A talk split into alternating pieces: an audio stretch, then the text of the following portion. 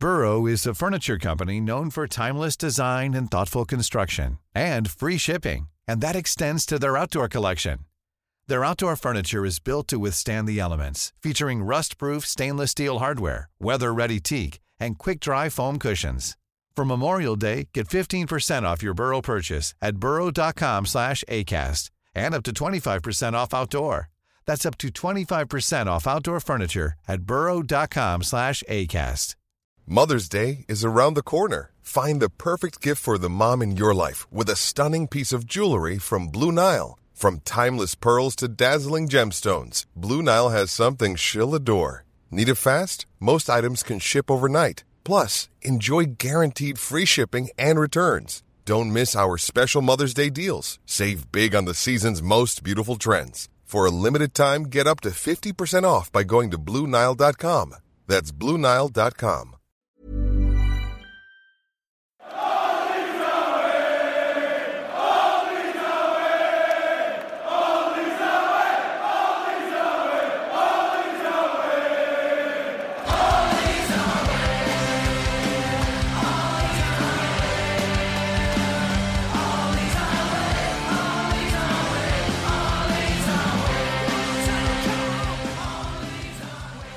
Hello and welcome to All Stats Aren't We, a podcast in which Leeds fans cast their combined eye over goings on at Elland Road, giving scrutiny to the underlying statistics and tactical footings at work at Leeds United. I'm John McKenzie, the Liam Cooper-headed goal of the podcast. Not dropping him now, are you? And I'm joined by the Stuart Dallas long-distance goal of the podcast, Tom Woodhead. If at first you don't succeed. And finally, the Scott McTominay brace of the podcast, making people look much better than they usually are. It's Darren Driver. Darren, how are you doing? I'm doing all right, thanks, John. Yeah, thanks for asking, mate. I'm, I'm not quite sure why I wouldn't be, though. So, uh, yeah, glad to be here. Yeah, not a lot going on, really, in the world of Leeds United at the moment. Nah. Tom Woodhead, how are you? Yeah, well, I suppose the good thing about conceding two goals in the first three minutes is that you can you can let that sink in nice and early on, and hopefully by the end of the match you've somewhat come to terms with it. Yeah, it was uh, really not the best start we've ever had. Uh, one of the one of my friends in another group chat Um, was laughing at me because I watch the games back at double speed, and he said, how quick are they going to score when you watch that in double speed? Which is true. After a minute we were two nil down on my uh, on my rewatch. So um but yeah, I think there's there's plenty to there's plenty to get into, and I think I know we always start off with, well, how did that feel? I don't think we really need to ask that question. I can't imagine that anyone's going to have anything positive to say about it, but um it's interesting that you mentioned there, Tom, that, you know, we were two nil down after however many minutes, three minutes. We were three nil down after whatever it was, twenty minutes. Um, was it very much a case of you guys watching it and just being like, well, that game's gone before we even had a chance to really explore the idea that we could maybe scrape something? I think definitely at three nil down it felt that way, and, and just two nil down within three minutes, you're always giving yourself a massive task to come back, aren't you? I don't actually think we were that bad going forward on the whole, but obviously we left huge gaps for them to exploit. It's a very interesting game, really, isn't it? Because I remember looking at the the score. I mean, at the twenty-fifth minute, it was we were three nil down. I remember looking on InfoGoal at the X G um, um, tallies just to see how we were getting on. Because I, I mean, obviously at three nil down, you kind of think, well, we've not we've not deserved this. I'm not trying to excuse this at all, but I was just interested to see what it was.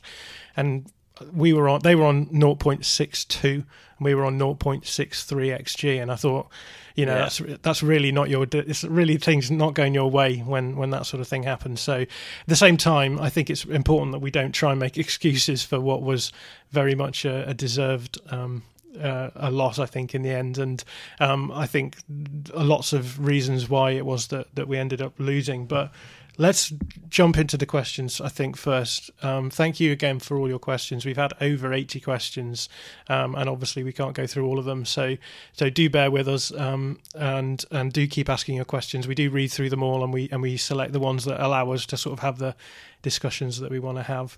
Um, but the first question is from Neb, who says, should we just move on and forget about this like the work Christmas party when you drank too much? And I think that's a good place to start, really. Is there, in, in coming back to sort of assess this and analyse this, Darren, is there really anything that we can get out of it? Well, I haven't drunk alcohol in ten years, And let me tell you that even ten years on, I can still remember the fucking horrendous bullshit that I used to put myself through when I did. And all I can say is that I don't think you can forget it. I think I think there are definite lessons to learn from last night's game. And I think that that I'm, you know, no doubt we'll we'll go into some some detail about about what, you know, what the tactical decisions were and what the players' decision making could have been different. But I think I think there are de- there are definitely lessons to learn. Um, because although, yeah, we, we were ahead on X G at three nil down, I, I think that, you know, the, the the quality of the chances that we gave away in that first twenty minute, we, we really need to we really need to kind of address some of the some of the problems which created those three goals, like really really quite urgently. Although, having said that, the the way that Man United set up was designed to exploit those. those problems that we sometimes create for ourselves, and I don't think that some of the matches that we've got coming up, that won't be the case in, in you know, against Burnley and, and, and whatever, some of the other games. So, although I, I, I will take the Spurs game off that list, because I think they'll just as ruthlessly exploit them, but in different ways. Yeah, that's true. Tom, how how about how are you approaching this game as a sort of uh, as, as as a sort of process thing? How do we look at this game and and try and rationalise it within the context of where we're at and, and everything that's gone on? Yeah, I think Bielsa can learn a lot from this one, actually, because I think um, the Leicester game and uh, the Wolves game to an extent and the Palace game, That those were games where I think there was more, in some ways, there was more going wrong than there was in this game. I think in this game, going forward, and in terms of creativity, in terms of keeping possession, a lot of aspects of our game have improved since that period. And now it's a case of seeing if we can maintain that improvement going forward, but stop the, you know, the gaping holes that were appearing. And fair play to Solskjaer, really. Um, it was an interesting thing that he did, I think, in terms of push, pushing the holding midfield player up to be the most attacking player, like multiple times, uh, just to try and get our man marking system, get our players as far out of their comfort zone as possible. So it, it, this might be something that people see and try and replicate. And I don't think it's going to be easy to replicate, but the fact that people might try and do it, you know, better minds than me, that is. Bielsa and his coaching staff, will presumably have ideas as to how we can get around this kind of thing in the future if it happens again. Yeah, the, the, it does raise questions about what you change in these sorts of situations, and I, I think part, I mean, part of it again comes down to the fact that you don't expect someone like Scott McTominay to clonk one in from outside the area into the bottom corner and and then score another one minutes later. And, you know, if we erased that first five minutes, I'm sure the game would have been slightly different. Um, so and I'm sure neither of you are going to are going to advocate wholesale changes. But we did have a question from Vid Serdic who said, will Bielsa be forced to change the style of play? And does the current crop of players have the necessary quality to play in the Premier League? Um, Tom, what do you make of that? Um, well, I don't, I don't think he will change the style of play. Um, and I think the current crop of players do have the necessary quality to play in the Premier League. Whether they have the necessary quality to be competing for Europe, a European place is another matter. But if if we're looking to come seventeenth, which seventeenth, which is the ultimate goal this season, you know, the minimum accepted standard, then I think these players are easily good enough, and I don't think we need to hold, have any wholesale change of the side. What I th- what I think maybe I would have liked to see yesterday was for Klich to just be a bit more conservative uh, with his positioning when we had the ball, because I've seen a lot of uh, criticism of him and Rodrigo, and I actually thought this was one of Rodrigo's best games for Leeds. Um, he did make some mistakes, but I thought in general he had a pretty good game. But when you've got both of those guys tearing forward, um, it really let, it made it really obvious how open in the middle we were. Yeah, how about you, Darren? What would you want to see changing in this sort of situation? I, I think that Bielsa will be aware, as any of us, that, that the times in which we've looked most in control of, of matches um, in his reign has been when we've been able to play um, Forshaw and Klich together, because that gives us the ultimate control of the game. And I think I think Forshaw um, is is a very tactically intelligent midfield player. Now, obviously, he's injured and he's not he's not going to be. Um, he's not going to be available anytime soon, it would seem. But but I think I think that we need to find some way to, to regain that, that level of control. Because I, I think if you just take the first goal as an example, the first goal that we gave away, Um, when Rafinha's got the ball and he's pressed out wide, there's actually no Leeds player showing for him and making themselves available for a pass. They've all run past him. They're all in Man United's half. Um, Phillips, um, Rodrigo and Klich. And I think that a more tactically astute player, whether that be Forshaw, whether that be um, Pablo, whether that be Jamie Shackleton, who actually I think would have would have shown himself in that position, um, I, I think I think that we need to find a way to kind of temper some of some of those instincts to all charge forward. And I think, you know, it's unusual that Kalvin found himself in the position that he did for that first goal, but I think we we need to find some way to kind of manage the game a bit more smartly than we do at times at the moment. I think the thing is, I think Klich can do it. Like I, I, I think he does have that tactical intelligence, but at times, sometimes when he plays with Rodrigo, he still seems to play as though he's not playing with Rodrigo. And yeah. I'd maybe like to see him recognise a little bit more when he is playing with Rodrigo that he is no longer the most attacking midfielder on the pitch and he does have to adjust his game a little bit, uh, especially, as you say, in terms of showing for, for short passes when we have the ball in the sort of, um, I guess, the middle third or, you know, the back of the middle third of the pitch, like th- those kind of areas. But I think it's important that we remember that, that, you know, our football is inherently high risk, and if you play high risk football, inevitably at some point you're going to get punished and punished really badly, and I think that's what happened yesterday. Yeah, absolutely, yeah. The other thing is to, to remember is that the Liverpool and Man City games could both very easily have gone the same way as that one did yesterday, and we managed to come out of those ones with creditable results. And playing this style of football has seen us take points from four of the teams above us and from three of the teams below us. So it's it's not like we're only taking points away from from the, the teams below us. And, and what that means is that the style will work often enough over the course of a season to see us get the number of points that we need. Now, if that means that we have to take a, take an absolute gubbing like we did yesterday, I'd rather we didn't, but but I think that's a, that's a price worth paying for a kind of fairly comfortable mid-table survival in the in the in the division. Yeah, I thought, John, you made a really interesting point about that on Twitter the other night about about the how the evolution of the team could possibly go on through subsequent years. Yeah, exactly. And that, the tweet that I put out was about, you know, the prototype being set in place now because it's good enough for us to stay in the league. And then what you're looking at is in, in subsequent transfer windows, you're thinking, right, where can we improve? Where is our weakest point? And we can bring someone in and make the system even stronger. And the problem that you have, and you see that happening so so often with newly promoted sides, is that if you use defensive solidity as, as your um, means of staying in the league, you, you're generally doing that because you don't have strong enough players to develop a more um, sort of uh, a more offensive style of play. And the problem is is you you start doctoring your your uh, your tactics to your squad, and it means that it's very very hard to bring in better players because your tactics are designed to suit less good players. And I think what what the beauty of our system is is that, you know, we we all know that we need a better left back, um, and in maybe in in the winter transfer window, or maybe in the summer transfer window, we'll probably bring in a better player, and and suddenly our system looks a little bit better. And then you think, where's the next weakest position? And you and you're constantly bringing in in players, and the, the point is is that the system is is able to facilitate better players and is able to facilitate a higher position in the league than maybe maybe someone like Sheffield United's position, who after a season of a fairly solid defensiveness but perhaps over overperforming their goal scoring metrics, they're now suddenly in a slump because their system doesn't really have the the wherewithal to sort of slot in new players and and and take us take them to that next level.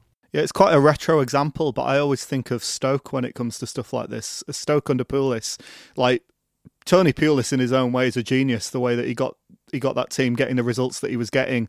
But then you had him, he tried to bring in players like, was it Tunçay, the Turkish forward, who was a, a sort of flair player, and, and, and, and then you had a, you know, a series of managers, Mark Hughes, and people who promise, oh, we're going to finally start playing some football. And it just didn't work because, you know, once you've got, as you say, you, you can't get a better, bigger bastard at the back. Like, you know, they already had the best big bastards around. So, you know, you, you're not going to push push that any further. So, and then, and eventually they went down, even, even when they did go back to uh, a more sort of attritional style when they brought Lambert in. So, and, and, you know, they're not looking like coming straight back up to the Premier League anytime particularly soon either. So I, th- I think you're definitely right. We um, we need to take the rough with the smooth, and games like this especially. And it's not like we didn't pinpoint the Man United game as a game that could go like this. And, and I'm sure Bielsa and his staff are realistic enough, while still being eternal optimists, to to know that this was possible as well. And I think that the reaction of the fan base is partly down to the identity of the people that put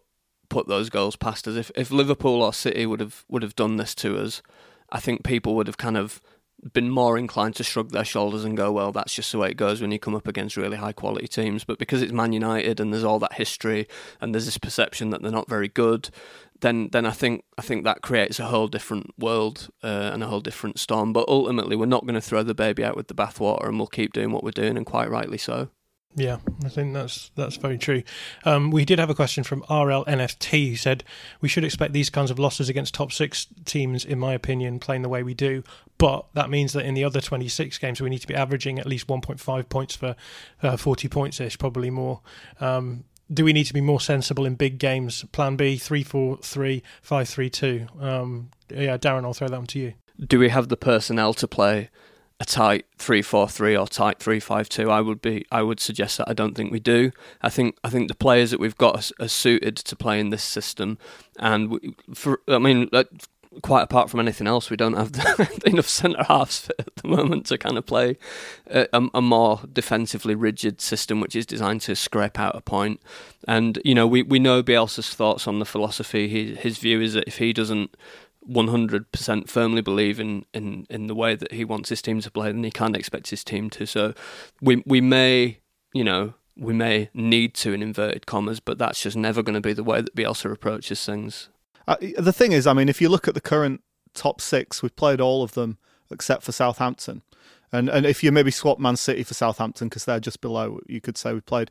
And we've got four points from those games, which is not great, but do we honestly think we would have got more points if we'd gone defensive in all those games? Because I think we would have zero. Absolutely agree. Yeah, uh, there was a good tweet actually on um, that I saw before where someone made the point that um, people think that management is like being a football manager, manager, as in football manager the game, where you just sort of change your tactics and you just tell a, change a few people in the personnel, and suddenly your team is just playing those tactics no problem. You know, there's a reason why Marcelo Bielsa is, is so immersive in his tactics, because you need to be immersed in the, the rotations and the interchanges and the movements and the defensive s- structure in order for it to work. And you can't just sort of you can't just sort of one week be like, right, this week we're going to be playing positional play, and then next week we're going to be playing um, not a man marking system but a zonal marking system, which re- relies on specific pressing triggers in certain areas, and we're going to do X, Y and Z.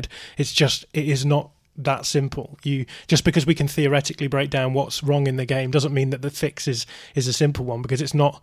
Football management is never about just telling people to understand what's going on. It's about getting the players to move in those ways almost naturally a lot of the time as well, uh, and so it's qu- not quite so simple as I think a lot of people think. So I do think we would lose an edge. And I think it's it's also about recognising that, that any any system of football that you choose to play is holistic. So how you choose to set up defensively will have a direct impact on how you're able to attack, and vice versa. So if we if we want if we want to attack in the way we do, and we want to cause teams problems, and we attack like a, a really top top level team, then then with that is is going to come some defensive weakness, and that's true of any team which which attacks to the level that we do throughout the history of football. The other thing I'd say is that Um... Bielsa's already asking so much of these players. Like to, he's asking them to do more, way more training sessions than the average footballer does. Asking them to take in all these like pretty complicated concepts and ideas. And it's, if if he then adds another layer of, all right, this week we're going to play a completely different way, but I'm still going to have all the obsessiveness and attention to detail, they'll just switch off eventually. You hear all the time about managers who, you know, t- tinker too much, and players just hate it. They don't like having to uh, chop and change and do different things every week. So it's either, you know, accept that you don't want Bielsa as your manager, or accept that it's going to be this way. Yeah, and it's not it's not as if these problems don't beset teams at the other end of the table, right? So it's not like Sean Dyche is sitting there and they're like, well, we're playing a weaker team this week, we've got to come out and play expansive posi- positional football. They still play exactly the same football that they play, and they just sort of hope that they get the, the run of the, the mill in the in the um, set piece situations, or that they get a, a goal from a, you know, it's it, it goes both ways. And the, the question basically comes down to, do you want to see your team playing more exciting football, which may, which probably will give you a better edge in, in winning games against teams around about you? Or do you want to play solid football against everyone and then risk going down because you can't beat teams like West Brom because they'll sit deep against you and you'll sit deep against them and you won't know what to do against it. So for me, that's what it comes down to. I I've, I have absolutely no qualms about going Bielsa going forward. I, I think we'll be fairly comfortable. We've got a couple of big games coming up. If we can take four points from the next two games, we're sitting on, what, twenty-one points with... sixteen played, I think. Yeah, exactly, which is... easily fine for us to be staying up. When you're talking about when you're talking about the fact that we'll probably need thirty-five points to stay up, that's only fourteen more points from the rest of the season. I think I think it's fine. Um, and yeah, I think it, a lot of this does come down to the fact that the aesthetic. It, it's it's funny, isn't it? Because we've gone from a midweek game against Newcastle where we thrashed them to being thrashed ourselves. And within that space of time, we've gone from we're fine, we'll be getting we'll be getting challenging for Europe again to well, this is it, we're going down again. And I, I, as someone someone like myself just can't deal with that level of fluctuation. I think the, the the right answer must be somewhere in the middle. It must be it must be sort of, you know, we are going to lose big games, but we're also going to win some lower lower table clashes as well in quite exciting style. And I think that's what it comes down to. I think in some sections of like the wider footballing populace as well, there's a there's a sort of, there's an assumption that we're going to get worse as the season goes on. You know, that we're going to tire.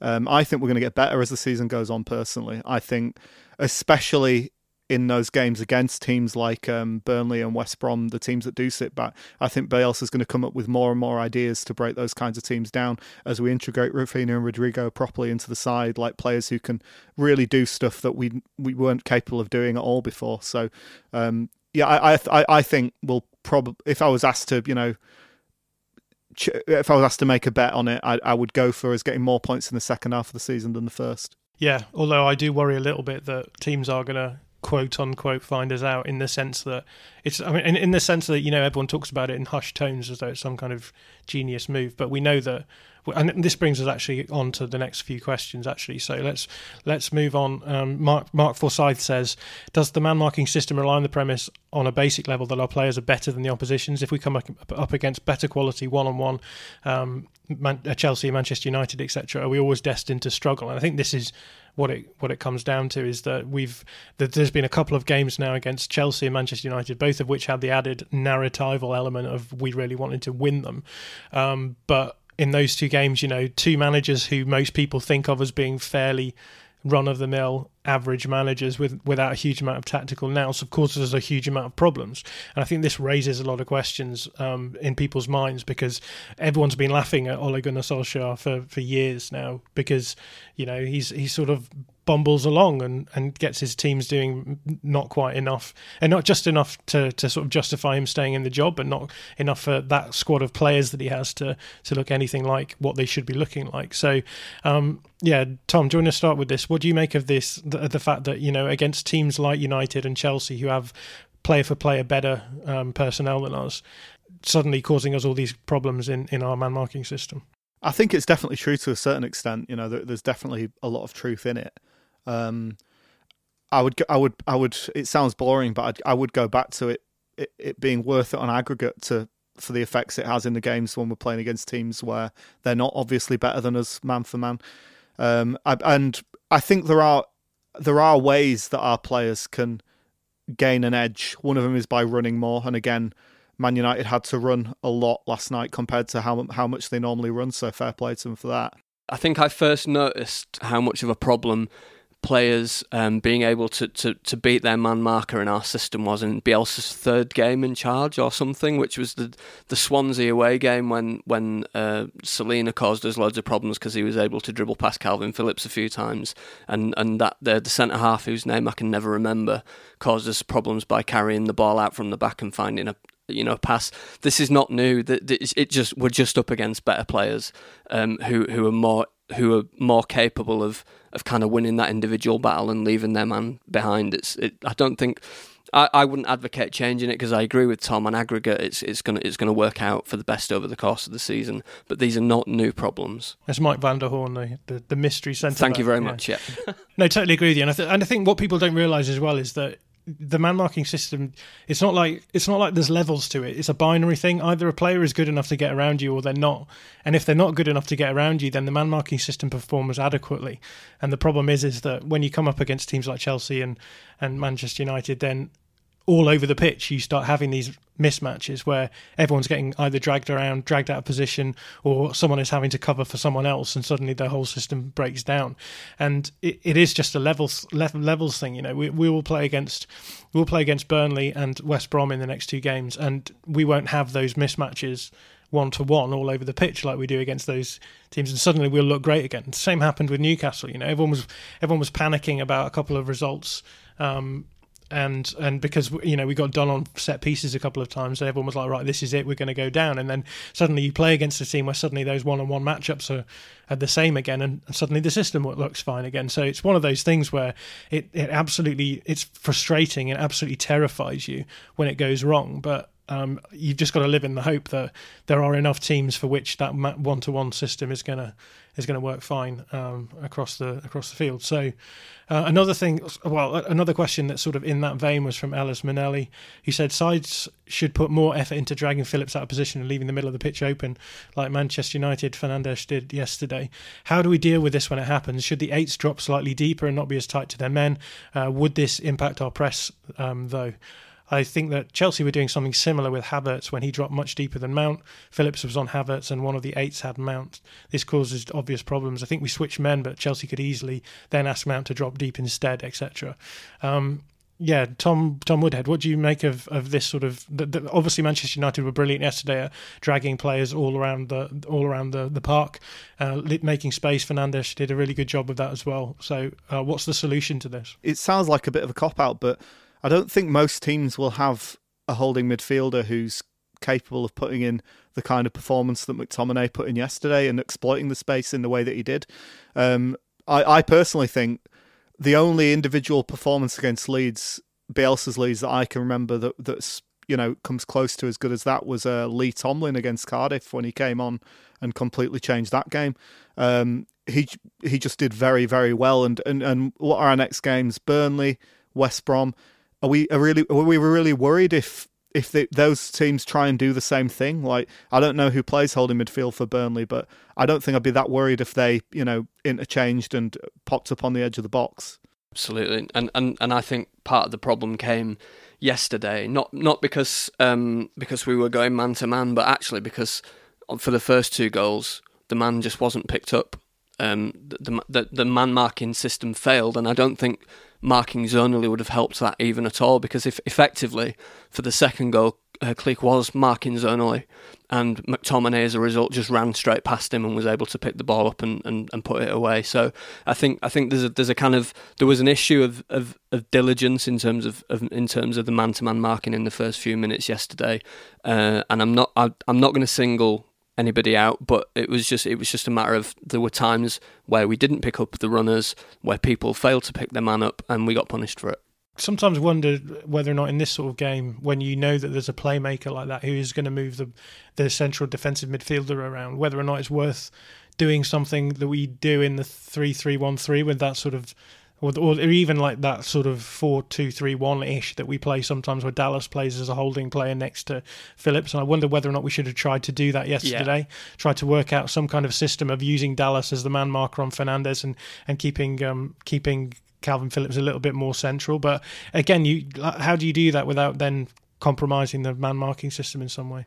Were we not doing something similar to that in the second half when Dallas moved into midfield? I don't, I don't know. It's a question. Uh, I don't think so. I think it was the same sort of system. I just think that Dallas was maybe a little bit more conservative yeah. in terms of his positioning. Um, but yeah, I think the the issue is is, is always going to be. I mean, let, let's face it, right? The real issue yesterday was that we weren't able to control the ball for long enough. We weren't able to hold on to the ball. We were losing it. They were pressing really well high and in wide areas, which is what we always constantly bang on about on yeah. this on this podcast. And it's all well and good, everyone sort of focusing on the man-marking system, but the reason why the man-marking system looks awful in those situations is because we're in a we're in attacking transition, and suddenly we're in a defensive transition, and we just get ruined by that sort of turnover all the time. And so I guess my, I don't really mind too much about the man-marking system. I just, I'm constantly worrying about how do you get a team of players who were able to control the ball quite well in the Championship, because we largely dominated possession.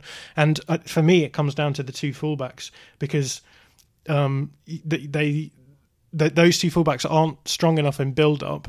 And in the Championship, it was fine because there wasn't huge amounts of pressure being put on those two fullbacks in the build-up, um, because largely we were sort of able to transition really well um, just through through the wide areas anyway. Um, and now teams just are able to press. I mean, Manchester United's high press yesterday was really good. Yeah, it was. Um, I, I hate to say it, but um, and, and you know this is this is. Um, Common commonality between, again, Lampard and Ole Gunnar Solskjaer is that whatever you want to say about the fact that they are they have an inability to, to do any sort of build up, attacking build up um, r- routines and and actually develop good ways of attacking teams that are well structured. Um, they are really, really good at, at setting up a press, and that's what they did yesterday, caused us problems in, in wide areas, and so we constantly turned the ball over in wide areas. Uh, we didn't help ourselves by making silly passes as well in certain situations. I mean, the Rodrigo yeah. pass um, for the, whatever that was, third goal, was it? Third yeah. goal it was, yeah. Stands out. I was just going to say that square balls, like of the sort that Rodrigo played for that third one, have killed us against Leicester, Chelsea and Man United in various situations. Um, we, we that That's why Bielsa likes passes to be vertical, because if you if you're playing a ball forward and it gets cut out, you're not you're not going to be struggling in, to pick up your players as much as you are if you play a, a daft square ball effectively to the feet of the opposition, and then you're right under the gun because they've broken the lines immediately. I think you're right about the fullbacks though, John, um, and I also think that it's with Dallas. It's for some reason it seems less of a problem when he's on when he's playing at left back, because I think he naturally looks to come inside a bit more, which is a bit more of a conservative option anyway. Uh, so so his pass choice isn't quite as um. I, I mean, it is it's limited in, in a good way, I guess. Like it it it it puts the blinkers on him to an extent, and um and, and helps him make better decisions, I think, when he's playing at left back rather rather. And it'd be so nice to have Ayling back at right back. I don't know. Would you bring, would you, you know, would you bring Llorente in as soon as possible to make that happen, or would you? Yeah, it's a good question. I mean, I really like Ayling as a centre back, and I guess maybe the the option of having Shackleton as a right back and and Dallas as a left back works quite well for me. And I think it's a really astute point you make about Dallas inverting really nicely, um, rather than going on the outside. He goes on the inside, and it makes a big difference.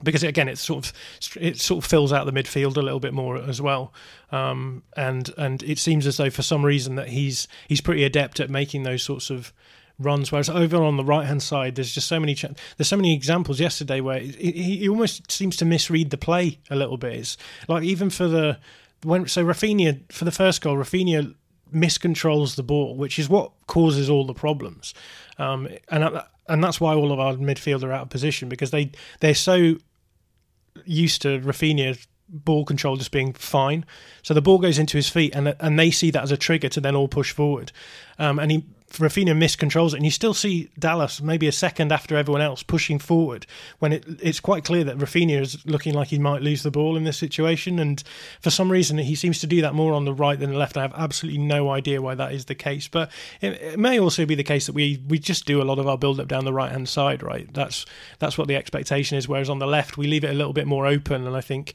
teams teams are a bit more likely to to to commit men over on the on our right rather than our left. But um, yeah, it is a concern. I don't. What would you do? do sorry, I was going to say, what would you do, Darren, in the in the fullback areas? Yeah, I agree. I, I, I think I think Shackleton at the right back area and Dallas at left back would, would be the ideal, because I think when you, you were just alluding to it there, but when you, when you play Dallas at right back, he gets pressed more. He get is is under a lot more pressure. Um, and and his use of the ball needs to be that much better than than, than it naturally is. So I think, yeah, he does get a little bit more time at, at, at left back, and I think that would be ideal. I was going to say as well that, I mean, obviously the wingers switched last night, but I think Harrison tends to come a little bit closer to his to his fullback, like not not necessarily deeper, but I think he likes to play closer to his fullback than Rafinha tends to.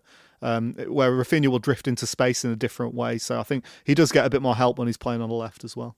We did have a question from Jacob Stanbridge, which sort of connects into this, but he says, would you prefer A, for this game at half-time, and B, in general, though I should acknowledge it's hard to talk in broad terms when opponent threats differ, would you prefer Shackleton at right-back and Dallas in central midfield, or Dallas at right-back and Shackleton in central midfield? Darren? Shackleton at right back, Dallas in central midfield, because the, the build-up play is so essential from, from the full-back position. Um, I, I didn't think Dallas was great when he moved into central midfield yesterday by any stretch of the imagination, and there were there was at least one or two occasions when when he was kind of really hesitant to find to find the pass, and he was pressed really well, and I, I think I think he really does struggle when he's pressed hard in the midfield, but I, I think that um, I think that Shackleton from the right full-back position is is is a bit smarter in terms of the way in, in terms of his use of the ball. He's a bit smarter in terms of the way that he moves inside. So definitely Shackleton at right back and Dallas in central for me. I think I probably would for most games. I, I mean, Jacob acknowledges that um, it's quite dependent on the opposition, and what I would, I think I'd probably rather have Shackleton in midfield in games that have quite a tight midfield, um, where the, the where the spaces are quite small. Um, but that isn't that many games for us. Uh, so I think yeah, I think for Certainly, I think it was the best option last night. And and honestly, I, I wouldn't have expected that to be what Bielsa would do. But when you actually see it, it's obvious that it made more sense last night for Shackleton to go to right back and push Dallas into midfield, I think. Um, one final question about the, the game yesterday, really, in terms of the, the tactics, is from Chris Kirk. He says, what is the right balance in central midfield for games like this?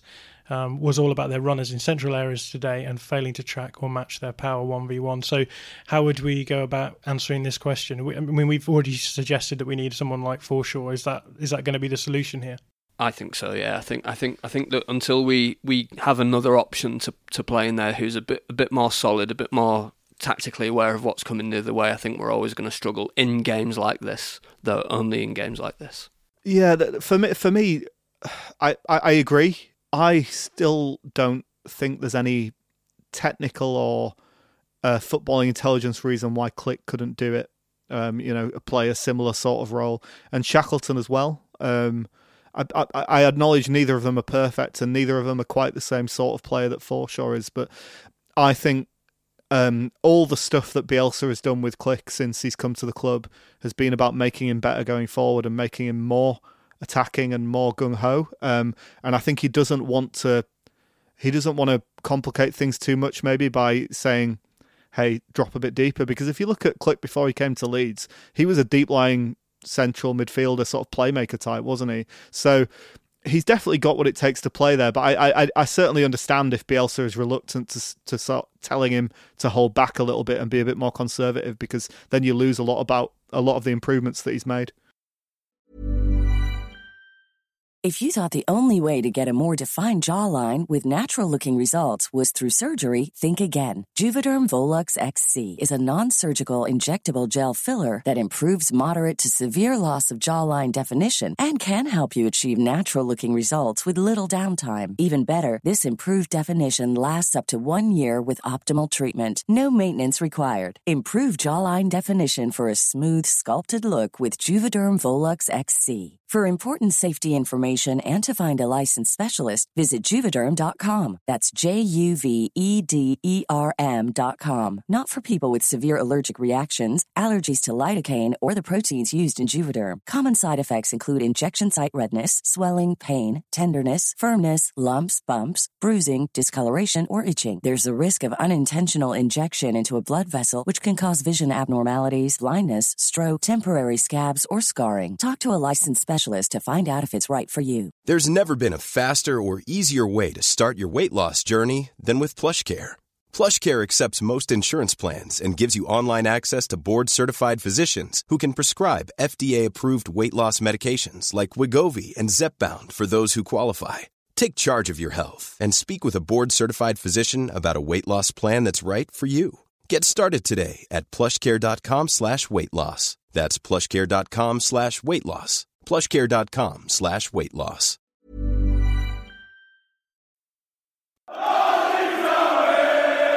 Right, let's move on to look at the attacking side of the game. Um, we had quite a few questions about various players. So first up, J T, can we just appreciate Stu Dallas's goal, even if it's only for a minute? Um, and I suppose it's time for us to, to eat humble pie on this on this podcast, because we constantly laugh at Stuart Dallas's long-range shooting. And uh, finally, the blind squirrel found a nut and um, curled one into the top corner, which is a very beautiful goal. So um, does this change our position on Stuart Dallas's long shooting? All I will say is that uh, my wife, who um, watches only Leeds um, games sometimes with me and doesn't really watch football at any other time, turned to me a few weeks ago and said, Dallas really likes shooting, doesn't he? Mm. So it's it's it's not only weird football geeks who uh, who are able to have this impression. No, it was a lovely goal, though. Fair play. It was a really nice goal. Shoot more often, I think, if anything. Yeah, certainly in games where we end up six two losers, I think it's no, no problem for me from shooting from distance. Just going to make the scoreline look a little bit more acceptable. Mickey P. Kerr says, is Klich good enough to play that role in the Premier League? Obviously, we've been... It's funny, isn't it? Klich has very much dropped out of favour in the last three or four weeks. I think there's a suspicion that he is perhaps carrying an injury. Certainly, he's been overplayed in the last two years. Um, so that's that comes into it. But what's our position on Klich, Darren? I thought he was great against Newcastle. People have been saying that he was not very good uh, just because he played badly yesterday. I thought he was actually really good against Newcastle and, and was really pleased to see it. Yeah, he's absolutely good enough to play in the Premier League. Whether he's good enough, you know, in this kind of um, mystical time in the future when we want to, you know, qualify for Europe and yada, yada, yada, maybe, uh, who knows? But uh, right now, yeah, absolutely he's good enough. He had a bad game yesterday. I'm not. I don't think anyone would try and try and deny that. And, and the evidence of that is that he got hauled at half time. But but I, I don't think. I think it would be a mistake to um to kind of judge judge his performance in the Premier League based on a couple of bad performances. I think I think it's a bit of a folly. Yeah, I completely agree. Of course, he's good enough to play in the Premier League. This is typical. Ignorant question from Mickey, to be honest. Yeah, Mickey, fucking hell. But I, I just, but can you imagine, um, you know, a future like hy- you know, hypothetical situation where we are, um, you know, w- w- we are going for Europe. Like, you wouldn't have any problem with a thirty-two-year-old Klich being like our second choice in that position. Like, he'd be, he'd be perfect for that. So, you know, I think, I think Klich's place is in the Premier League un- until he breaks his leg. We've gone from a situation where Marcelo Bielsa has been happy saying that he Klich would play for some of the best team in the teams world, in Europe, yeah. Right? Yeah, exactly. To to he's not good enough for Leeds. I'm not. I'm not sure I agree with it. And it's it's it's like anything, you know. I, in these sorts of games, I always force myself not to really prescribe anything off the basis of them. I just kind of think you've got to you've got to get it into your head that this is just one. It's frustrating. It's one game. And it's best not to make sweeping decisions on, on players or tactics or whatever until maybe at least the second game after that. So um, I, I, I have no worries about Klich. I do think that he's being overplayed, and I do think that he is one of our... Certainly before Rodrigo and Rafinha were, were being played regularly this season, he was our only creative outlet. Um, no no Hernandez to be seen either as well. So... Um, Yeah, I, I don't have any worries personally about Klich. Uh, Warrior Load says, are we trying to shoehorn Rodrigo into the team? Doesn't seem to suit our midfield, Tom. I thought he was good. Um, I, I thought he was one of our best players yesterday. Yep, he made that mistake for the third goal. But I think, in general, his tracking of his men has improved in the last couple of games. Is well, I didn't think it... Maybe I'm being a bit generous there, but uh, I didn't think he was great at, against Newcastle. Uh, his, tracking, his tracking back and his... Um, and his terms of him being switched on. But I thought he was actually, yeah, as I say, I would possibly have said he was our best player against Man United. So I, I don't have any problem with him at the moment, as long as he's getting better. Yeah, I think it comes down to what we were saying before, that you, creative players are always going to be more high-risk players, which means they're going to lose the ball more. And the problem, I think, is at the moment feels as though we've got two eights in a system who are both sort of quite... creative players and are going to lose the ball in, in certain situations, and that I think that sort of exacerbates it. And it's very easy to when you when you're usually playing with someone like Hernandez, who will make mistakes, lose the ball, but will make those great passes as well. Usually he's playing in midfield alongside someone who's going to be covering for him a little bit more, and it's it's just not happening in quite the same way as it does for um for, with with Rodrigo. I think that's partly because Hernandez likes to drift out wide. I think that's also partly because Hernandez probably plays slightly further forward than Rodrigo. Rodrigo likes to drop back, and sometimes when he loses the ball in those situations, it just means we get absolutely ruined in the counter-attack. So I think it comes down to that. I also think Rodrigo's type of creativity is very different to Pablo's, and I think it depends more on other players also displaying tactical intelligence around him. Uh, so he can he can make some great balls that don't necessarily look like great balls because no one made the run. And also a lot of his play revolves around getting himself back into the game after he's made the pass. So he might make a really intelligent pass and then make a really intelligent run, which leaves him in a great position to receive the ball again. Whereas I think Pablo is much more of a, your classic playmaker in that he will just see a pocket of space that even the player making the run won't have seen, but the ball is so obvious that that player has to run into that space. And they're, they're different kinds of creativity. And I think sometimes people are looking for the Pablo type from Rodrigo when it, when it's not his fault that that's just not his game, but his his his game can really improve in different ways. Right, let's talk about the defensive side of the game. Just a couple of questions here. Um, Richard Lang says, lots of talk about our poor defence, and yes, it was makeshift at the start and by the end, very makeshift. That said, my view is that Luke was outstanding again with Ilan, Jani and Shax playing well. Do the stats back this up? Um, in terms of this question, I do think it's a good one because we talk, we've talked a lot about defensive frailty in, in this podcast, but we haven't really talked about the defenders being bad.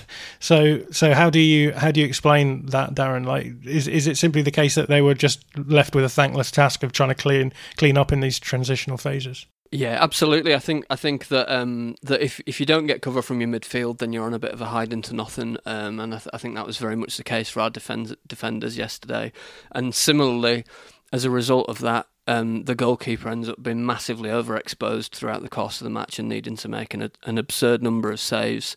Uh, I think he made eight saves um, in a game in which we conceded six goals. So that's that's your goalkeeper being massively, massively been overworked. Um, I, I'd be loath to kind of criticise any individual performance of anybody that, that played in, in that back five, to be honest, because I, I think they they were just uh, put put into such difficult situations at various points in the in the game. I thought they kind of managed things as, as well as you could reasonably expect, basically. Tom, what do you make of the defensive line? Do you think the defenders largely played okay? Yeah, I think I'd agree with Darren. I think most of the problems were in midfield or in full-back areas, which is sort of a cross between midfield and defence, I suppose, isn't it? But Or, or an interaction between those two things.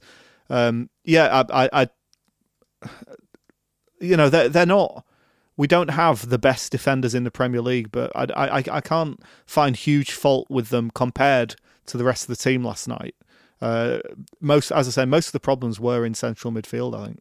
Put Kiko back in, though, because we conceded six, oh, so it God. was keeper's fault. I did see someone tweet that we should put Kiko back in, and I, I don't know, that, that would be enough for me to fold the club, in my opinion. Yeah, I thought Melier was pretty good yesterday. Obviously, there was yeah. the one mistake, but... You know, who cares at four one down, really? Um, and after having faced just an really incredible barrage anyway through to that point, anyway, it's, it's, uh, I think that's part of the part of the maybe we something we haven't really talked about, but I think this game does get really hyped up, and I, I think in the first ten minutes we looked a, not shell shocked, but we looked a little bit. a little bit overawed by the occasion, perhaps. And I know that we'd been we'd been making um, we'd been giving it loudly a little bit in the in the.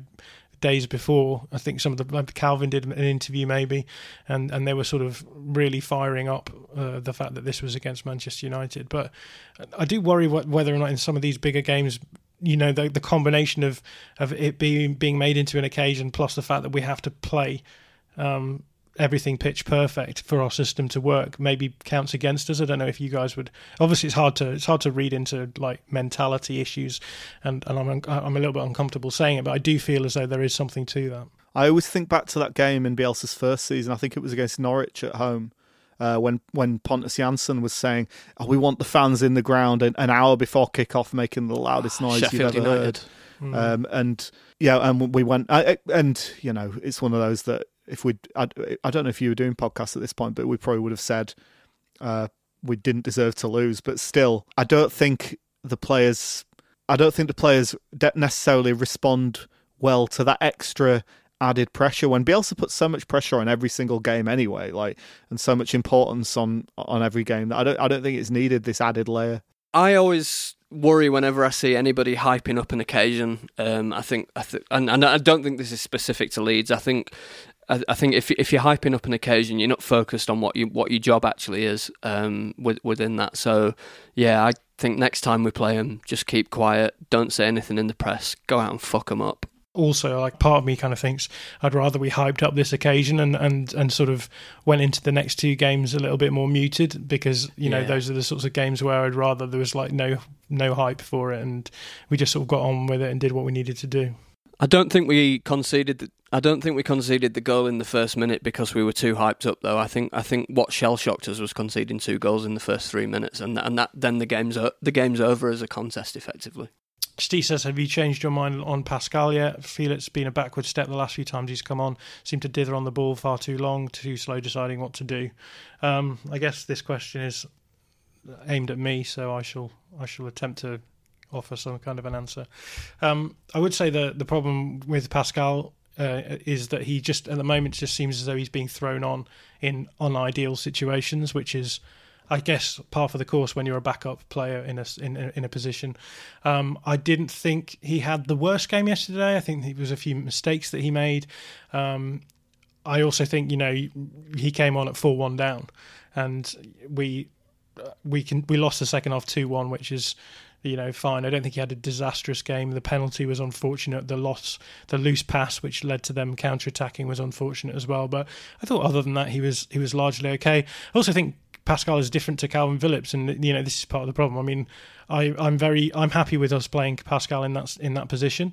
Um, I see him as a, as a backup to Cooper prim, prim, primarily. So I, it's not like I'll see him come on and play, um, have some sort of mediocre performances as a central defensive midfielder and then write him off as a player. I think that he'll be, I think he'll be a very good defender. Um, and I think he's, I don't think he played played particularly badly yesterday either. But yeah, there was there was a few things which were a little bit unfortunate. And I do think that he he is maybe a little bit uncreative when he's sort of in those situations where, um, where I think Kalvin might look to switch the play. But um, I didn't think that. I didn't think there was a few occasions where he did fit fairly nice balls into channels. I thought they were fine. Um, the, one of the big differences between Kalvin and um, and Pascal is the, is their footedness. Obviously, Pascal's left-footed and Calvin's right, and I think that changes perceptions as well. Um, because obviously, we, w- given that we overload in certain areas to try and get balls into certain areas, means that Pascal is more likely to be able to do a cross-field ball from left to right rather than right to left, um, and I think that and that means that he his long f- passing tends to be down chan- channels on his left foot, so down towards Jack Harrison. Um, but w- what do you guys make of Pascal? I thought he was absolutely fine when he came on. I mean, yeah, he did. It, it's not the situation, the sort of situation where you're going to put it, put him on and go, oh, he really changed that game, because like it's not, yeah, like you said, we were already four one down. So it's a kind of damage limitation exercise from his point of view. And I, I thought he, I th- I think, I always enjoy watching the way that he deals with um, situations when players are running at him, because I think he's very good at channeling people who are running at him into areas where we've got players. Whereas I think Kalvin would be more likely to make a tackle there, and either he'd make the tackle or he wouldn't. Um, but I, I think Kalvin. Uh, Beg your pardon, I think Pascal defends in a kind of slightly more classical defender way, and I, th- I think that's what you'd expect given that he is a centre-half by trade. But I've got no problems with, with him when he comes on. It, it, I, I always look forward to watching him play, actually. I mean, does anyone think he was, like, noticeably worse than Phillips, like, yesterday? I, I thought Phillips was...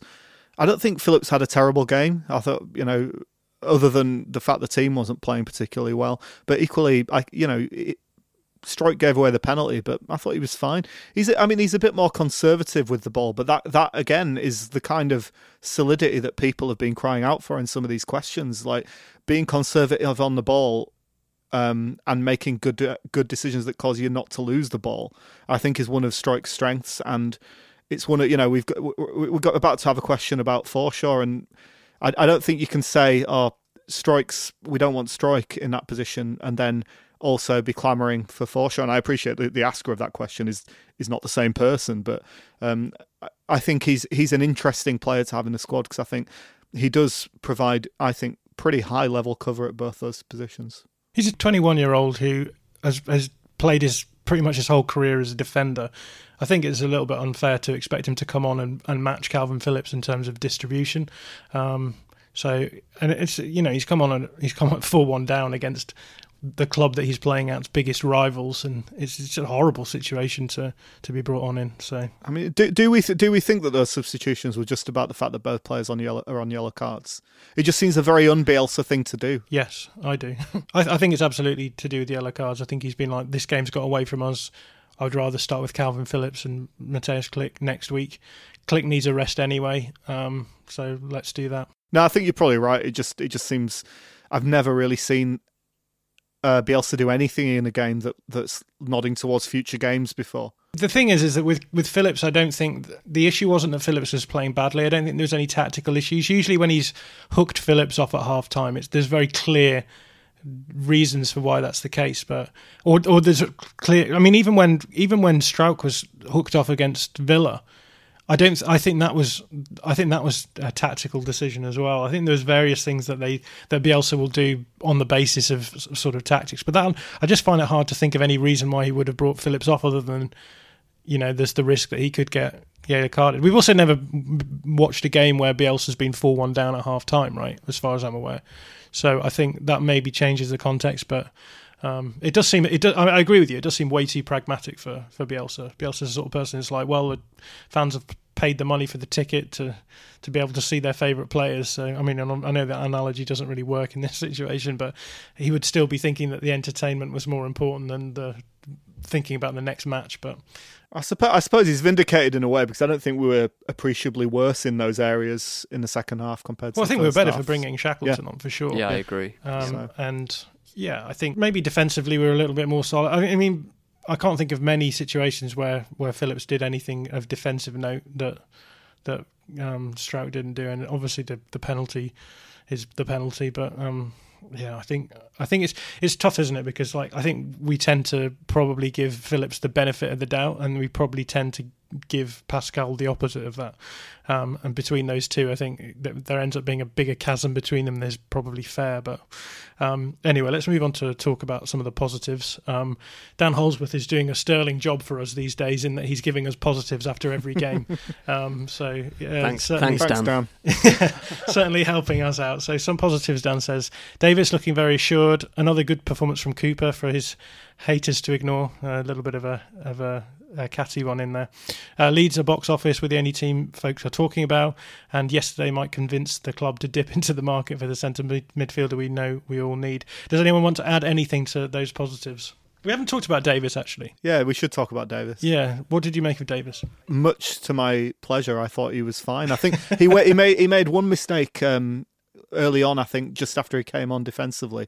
I can't remember exactly what it was, but I remember thinking, oh, that's one thing. But I thought in possession he was actually more assured, and his choice of passing was better than I expected. Um, and what it did make me think is, you know, is there a place at left back in this team for Davis, maybe uh, at some point? Um, because we haven't seen him that much, have we? And I don't watch a huge amount of the under twenty-threes, but I've always been, apart from his obvious pace, which is a strength in itself, I've always been relatively underwhelmed with his ball play, like his skill on the ball, but he he looked very composed to me playing there. And and I know, John, you, you're a, you know you've got a long term bugbear with Davis being played at centre back, but I, I I do half wonder if if the main reason he gets played at centre back in the under twenty-threes is to prepare him for situations that he will face when playing at left back. In the same way that Bielsa talked about how Ben White playing in central defensive midfield in Calvin's position would improve him as a centre back,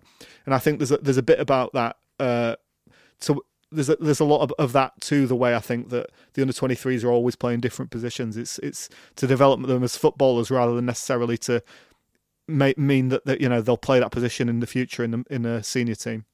Yeah, Absolutely. That's interesting. I think I would say that we have what we haven't touched on actually is that Manchester United pressed really high in the first half, and then they just dropped into a bit more of a mid block in the second half. No doubt because they will have been knackered from pressing in the first half, and they were four one up. So I think that took a little bit of an edge off the sort of pressure the defenders were up against. Um, but I think your, your point is right about the the under twenty-threes being sort of played in flexible ways, and because you know like the, the it almost seems to me like the, the obvious move to do is to play Pascal Struijk at centre back, and then I guess you could move um, you could move um, Dallas into central midfield. I guess he was already there, and then play Leif Davis. Um, Leif Davis, I, I, yeah, maybe this is the issue. Thinking about it now, but I th- yeah, I think specifically yesterday we could have brought Casey on, or we accept that Leif Davis is above the pecking order, you know, related to Casey. It's also like a really good excuse to bring on a player who's not had many senior appearances in a game that doesn't really matter, right? So I suppose you just sort of, I, I guess I would make that decision. Um, I think we're we're we're more likely to be lighter at left back than we are at centre back, weirdly, even though we are very light at centre-back. I think there's there's obviously players ahead of Casey in the pecking order, whereas with Davis, I think it would be it would be a good practice to sort of give him some experience going forward as well. Positive, sorry, I got sidetracked a little bit. Yeah, as I said, as I said earlier, I thought Rodrigo was good. I, I know he made the mistake for the third goal, and everyone made mistakes, right? Is there anyone who didn't? Yeah, every, everyone made mistakes. I, I thought I thought that was certainly in relation to the rest of the team's performance, the be, the be, Rodrigo's best game. Like uh, he, he would have been either my man of the match or very close to it. So I, I, I was pretty happy with him. For me, and, and I know I've seen a lot of people say this already, but but the, but the fact that at six two down in the ninetieth minute, we're still pushing forward, still trying to create chances, still trying to, you know, make something happen, and and tr- trying to chase a lost cause. I think that's a source of source of immense pride for me. Um, and I was a bit gutted that Harrison missed that chance, because at halftime I predicted that we'd get beat six three, and, and that meant that we lost six two instead. But yeah, just they, they just they just fully committed to it, irrespective of the scoreline, and you know, I'm I am really, really proud of that as a, as a, as a, as a way of our players responding to adversity.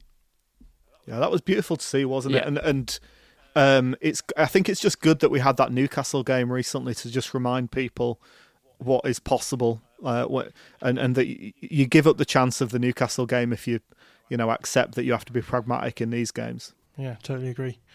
And I, th- I guess maybe to add one more thing, it's not very romantic, but we did put up two X G at Old Trafford. I think that's a pretty good achievement. There's not many football teams who will have done that this season or will do that this season. So I do think, you know, we are creating chances at the, the sort of level that top six sides are creating chances, and that's quite fun.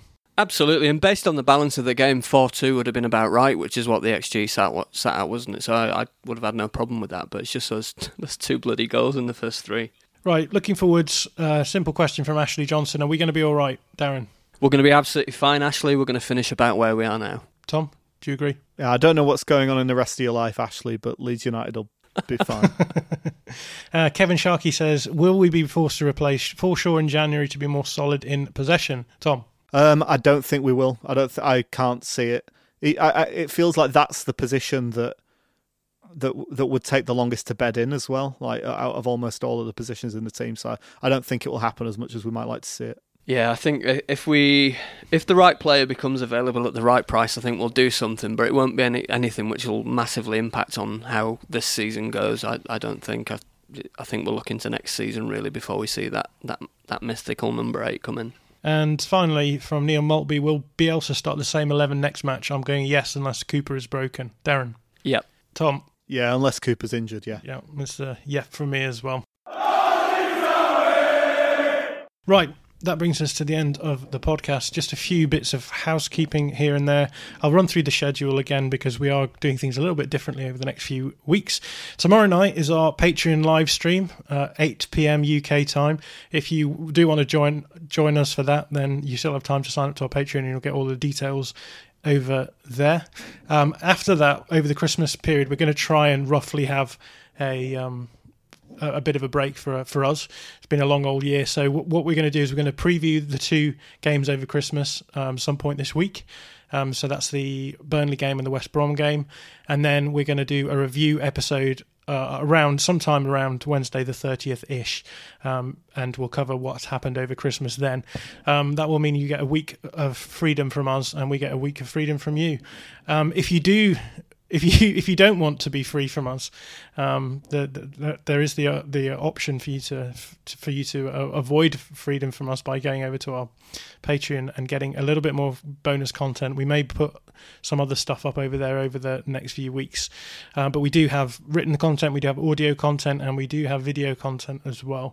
So if you do fancy that, do head over to our Patreon, which is patreon.com forward slash all stats aren't we. And with that, we arrive at the end of the podcast, and so there is nothing more for me to do than to say thank you to Darren. Thank you very much. And thank you to Tom. Thank you, and I am just about to commence Darren driving home for Christmas. Very good. I mean, we'll be back at some point midweek with our previews for the Christmas period, but if you don't fancy those, and I wouldn't blame you given that it's Burnley and West Brom, then do have a great Christmas. It's been uh, fantastic having so many people engaged with us as well this year, so have a great Christmas.